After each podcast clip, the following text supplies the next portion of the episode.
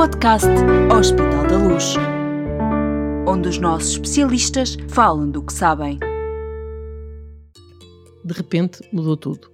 Já não se vai para a escola como antes, já não se fazem festas de anos nem jogos de futebol entre os amigos, já não se pode convidar amigos para ir lá dormir lá a casa.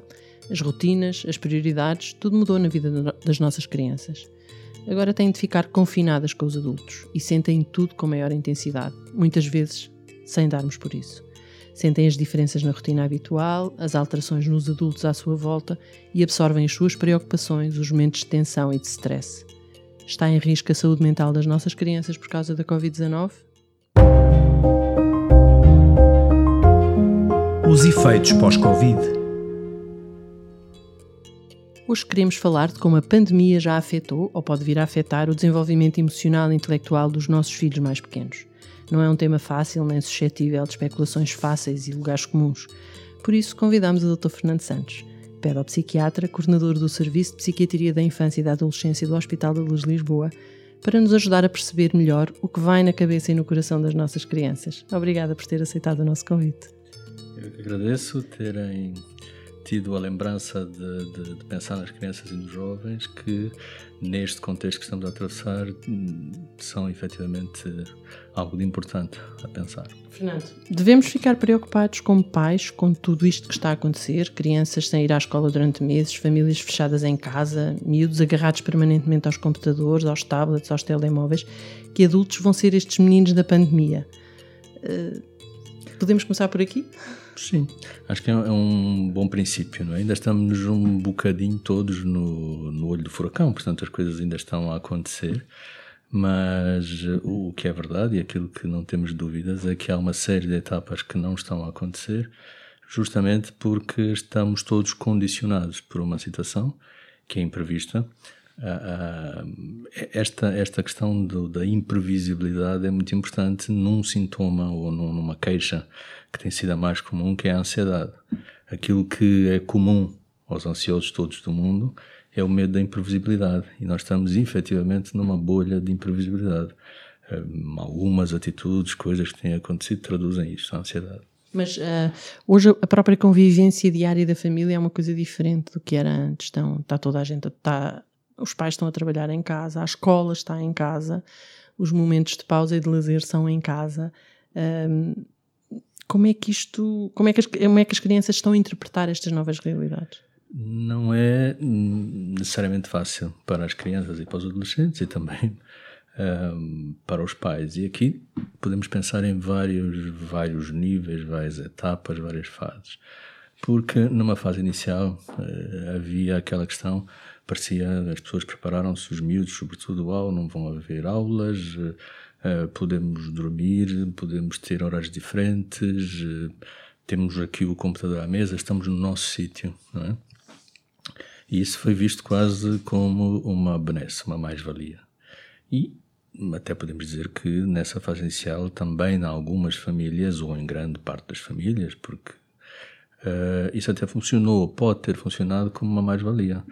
Os, os pais e os filhos, infelizmente, para a nossa sociedade, vamos chamar hiperativa, não estão tão habituados a estar juntos e, portanto, existiram dinâmicas que se formaram, algumas coisas que se criaram e que isso até pode ter trazido uh, alguns ganhos, digamos assim, na dinâmica familiar. Para alguns miúdos que têm, vamos chamar, constrangimentos na interação, até foi assim uma coisa, quase uma benção. Agora fico em casa, não tenho que interagir, posso fazer só aquilo que eu quiser, posso fazer, um, posso estar na minha, na minha zona de conforto, na minha bolha.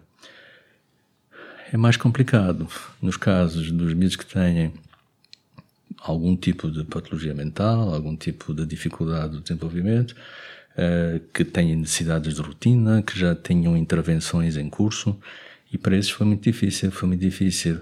A alteração dos seus, do, do dia-a-dia, uh, as restrições, o não poder fazer, o não poder sair, etcétera. E criou situações, efetivamente, mais uh, complicadas. Depois, aquilo que era para durar uns dias, pelo menos a primeira fantasia era esta, isto pois era, pois vai era. acabar. Ia tudo durar pouco tempo. Exatamente. E depois aquilo começou a demorar, e a demorar cada vez mais tempo, não é?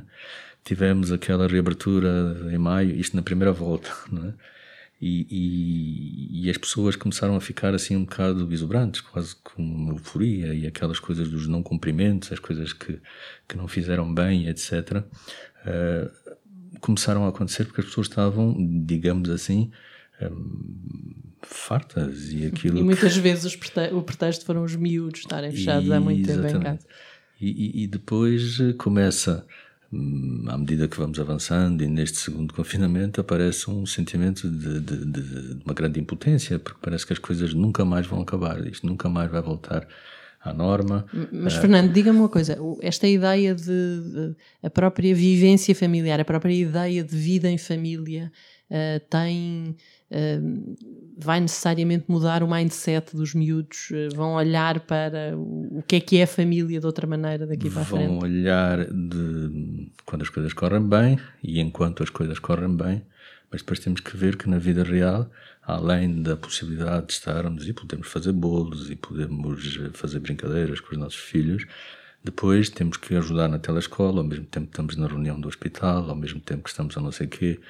E uh, às tantas está toda a gente muito tensa, toda a gente muito com vontade de, de, de sair, de ir fazer coisas, de apanhar ar. Portanto, uh, é verdade que condicionou coisas positivas e coisas agradáveis, mas depois também a perda das rotinas e a perda das referências pode potencialmente tornar-se complicado. Obviamente isto não é a norma, não acontece em todas as casas, mas acontece mais vezes do que seria necessário. Há outro fator que também é, pode ser indiciador de alguma preocupação para o futuro do que vão ser, do que são, do que vão ser estes, estes meninos, não é? Do que vai ser estes meninos.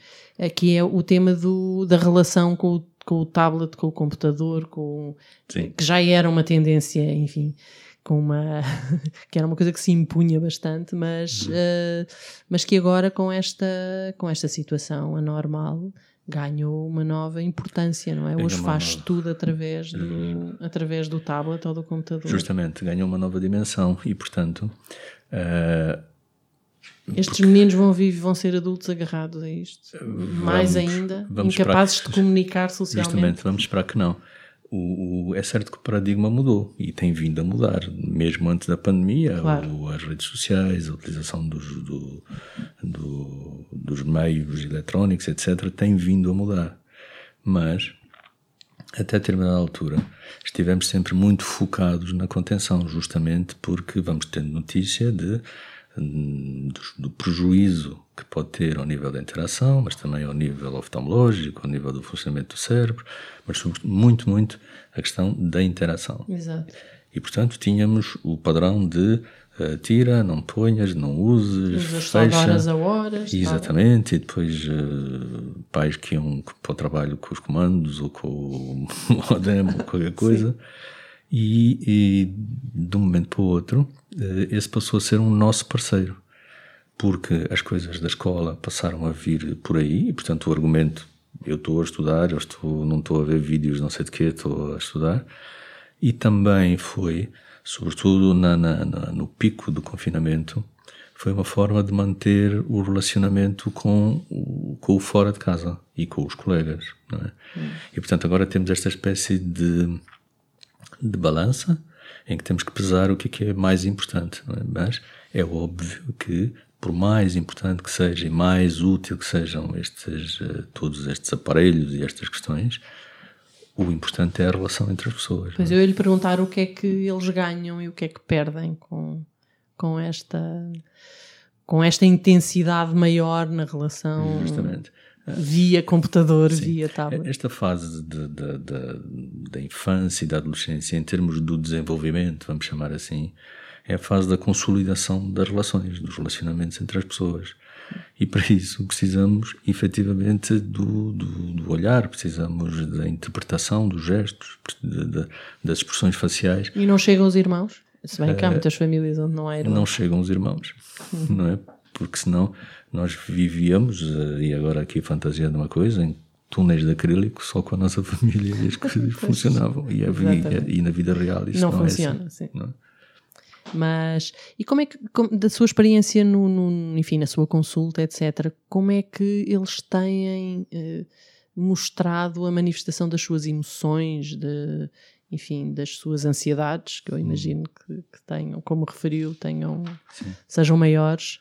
Uh, como, é, como, é que isso, como é que isso está a revelar neste novo contexto? Sim, uma, uma das coisas que tem acontecido muito e que tem aparecido em consulta são justamente as, as questões ligadas à ansiedade, à perturbação do humor e ao medo. Voltamos outra vez à questão do imprevisto.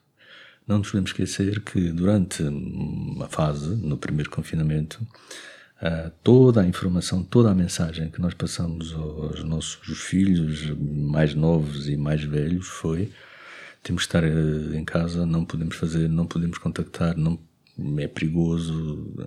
Distância social. Tudo.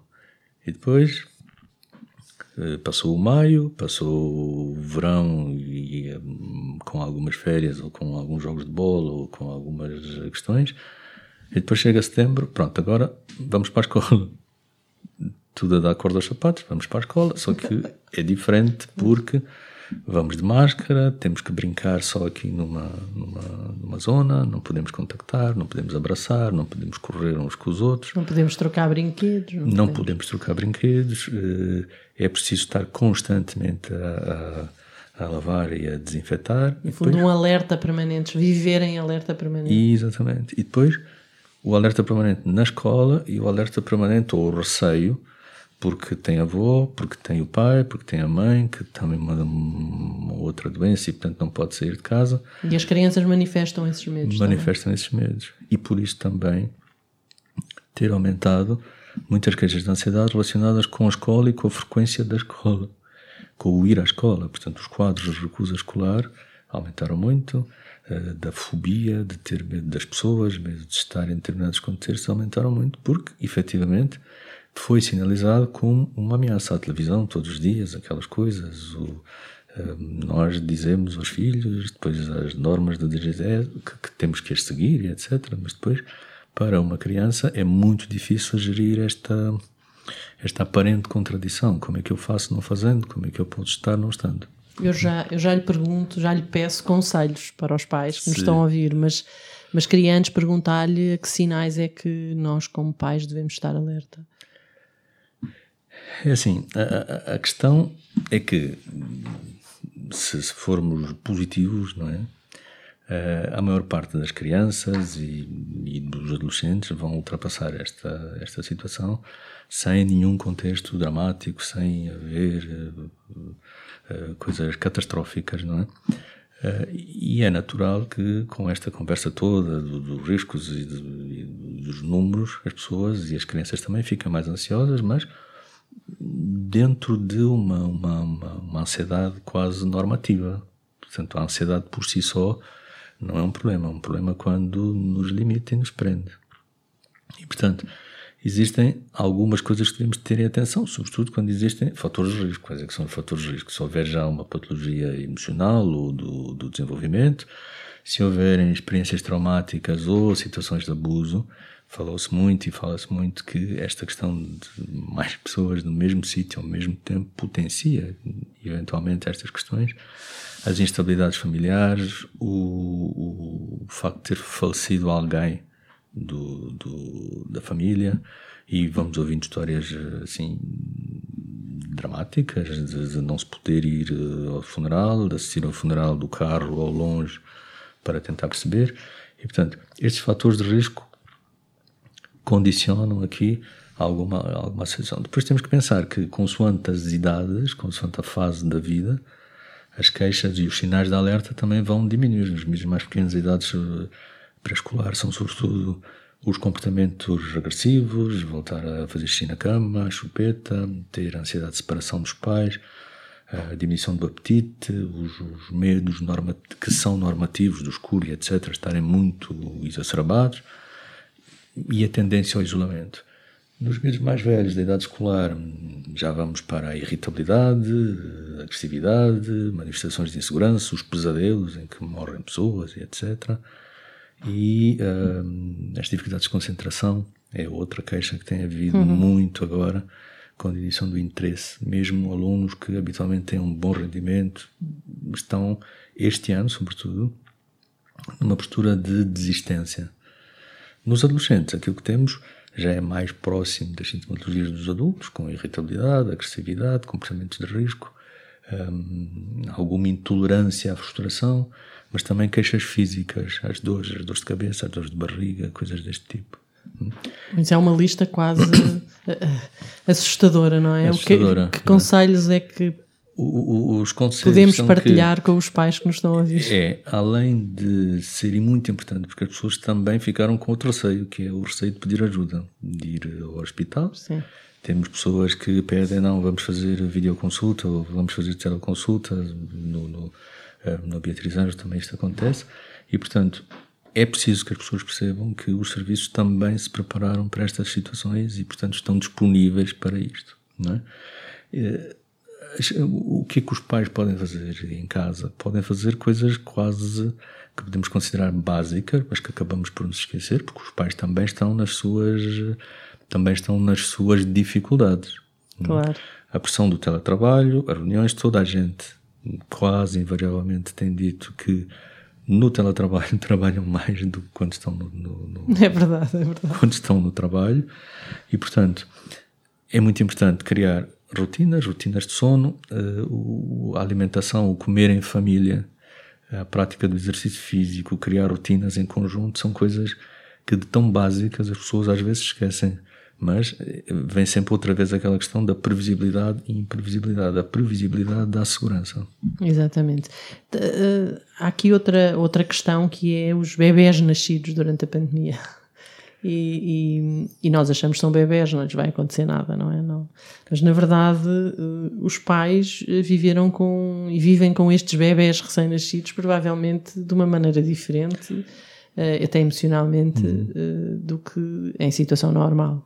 É de esperar que estes bebés sejam crianças ou adultos diferentes por, por terem nascido nesta altura? Vamos esperar que, que não. não, se pensarmos que potencialmente poderão haver alterações da relação precoce, que é uma fase muito importante no, no, na evolução das crianças, isso pode ser verdade, mas não é efetivamente a norma, não é? E, e as crianças têm uma capacidade e uma plasticidade muito importante, dependendo muito da forma como o adulto de referência, neste caso os pais, ou o pai, a mãe, os cuidadores, gerem a situação. Eu queria só voltar aos conselhos aos pais para lhe fazer só mais uma uhum. pergunta. O, o, esta ideia de criar rotinas, de fazer o almoço em família, organizar, enfim, atividades, exercício, não é algo que seja completamente normal na vida, numa vida sem pandemia. Ou seja, provavelmente os pais ao fim de semana têm um bocadinho para irem andar de bicicleta para o jardim com os Sim. miúdos, mas agora fazer isso todos os dias também não é uma vida normal de uma família. Também não é uma vida normal, mas como estamos todos, ou as, as famílias que estão em casa, um, têm rotinas, não é? Mesmo as pessoas que estão lá nas reuniões, etcétera, quando param, vão comer, etcétera. Portanto, não temos que transformar isto numa outra rigidez, num contexto obsessivo, mas é preciso dar linhas orientadoras. E quando falo dos pais, falo também dos cuidadores, dos professores, apesar da telescola, que tem o outro, o outro infinito de problemas, independentemente do, de, da grande mais-valia que é poder ter a telescola e poder ter as reuniões e as aulas por Zoom. Existem depois outras questões que podem ser mais complicadas para alguns miúdos. Eu sei que estamos todos ainda a viver isto e, e, e o Fernando, como especialista nesta área, está igualmente com Sim. os seus doentes a viver esta realidade nova também. Que expectativa é que a gente pode ter uh, do que vai acontecer ou do que serão estas pessoas todas, sobretudo os nossos, as nossas crianças, daqui a cinco, dez anos? Uh, vamos ter, já mudámos coisas definitivamente na nossa vida, eles vão ser miúdos diferentes do que nós fomos por causa disto? Uh, também por causa disto, não é? E vão ser mais ansiosos do que nós somos. Eventualmente poderão uh, não estar tão seguros ou terem maiores manifestações ou mais frequentemente manifestações de insegurança, mas depois... Uh, aí a família vai depois jogar um papel muito importante, dando os tais marcos e a estabilidade e a tal previsibilidade que é muito importante na vida das crianças. Muito bem. O futuro é das crianças e hoje temos de olhar por elas como nunca imaginámos ser preciso. O risco dos tempos modernos para o desenvolvimento emocional e psíquico dos mais novos cresceu incomensuravelmente com a, pandem- com a pandemia e isso deve obrigar-nos a ser adultos, pais, professores mais atentos e mais cuidadosos. Fernando, obrigada por tudo aquilo que partilhou connosco. Ficou com certeza ainda muito por dizer, por isso quero convidá-lo desde já para voltar a este podcast do Hospital da Luz. Seguramente, e com notícias, com boas notícias. Eu sou otimista por natureza e eu acho que as coisas vão, vão correr bem e vamos ser todos capazes, temos sido capazes como pessoas, como estrutura, como técnicos, de gerir a situação e vamos com certeza ultrapassar. Com melhores ferramentas para enfrentar o, o futuro. Muito bem. Quanto a si que está desse lado a ouvir-nos, prometemos voltar em breve. Até lá, aproveito para seguir todos os nossos podcasts, onde os nossos especialistas falam do que sabem. O Hospital da Luz está em todas as plataformas de streaming de áudio e também no YouTube. Contamos consigo.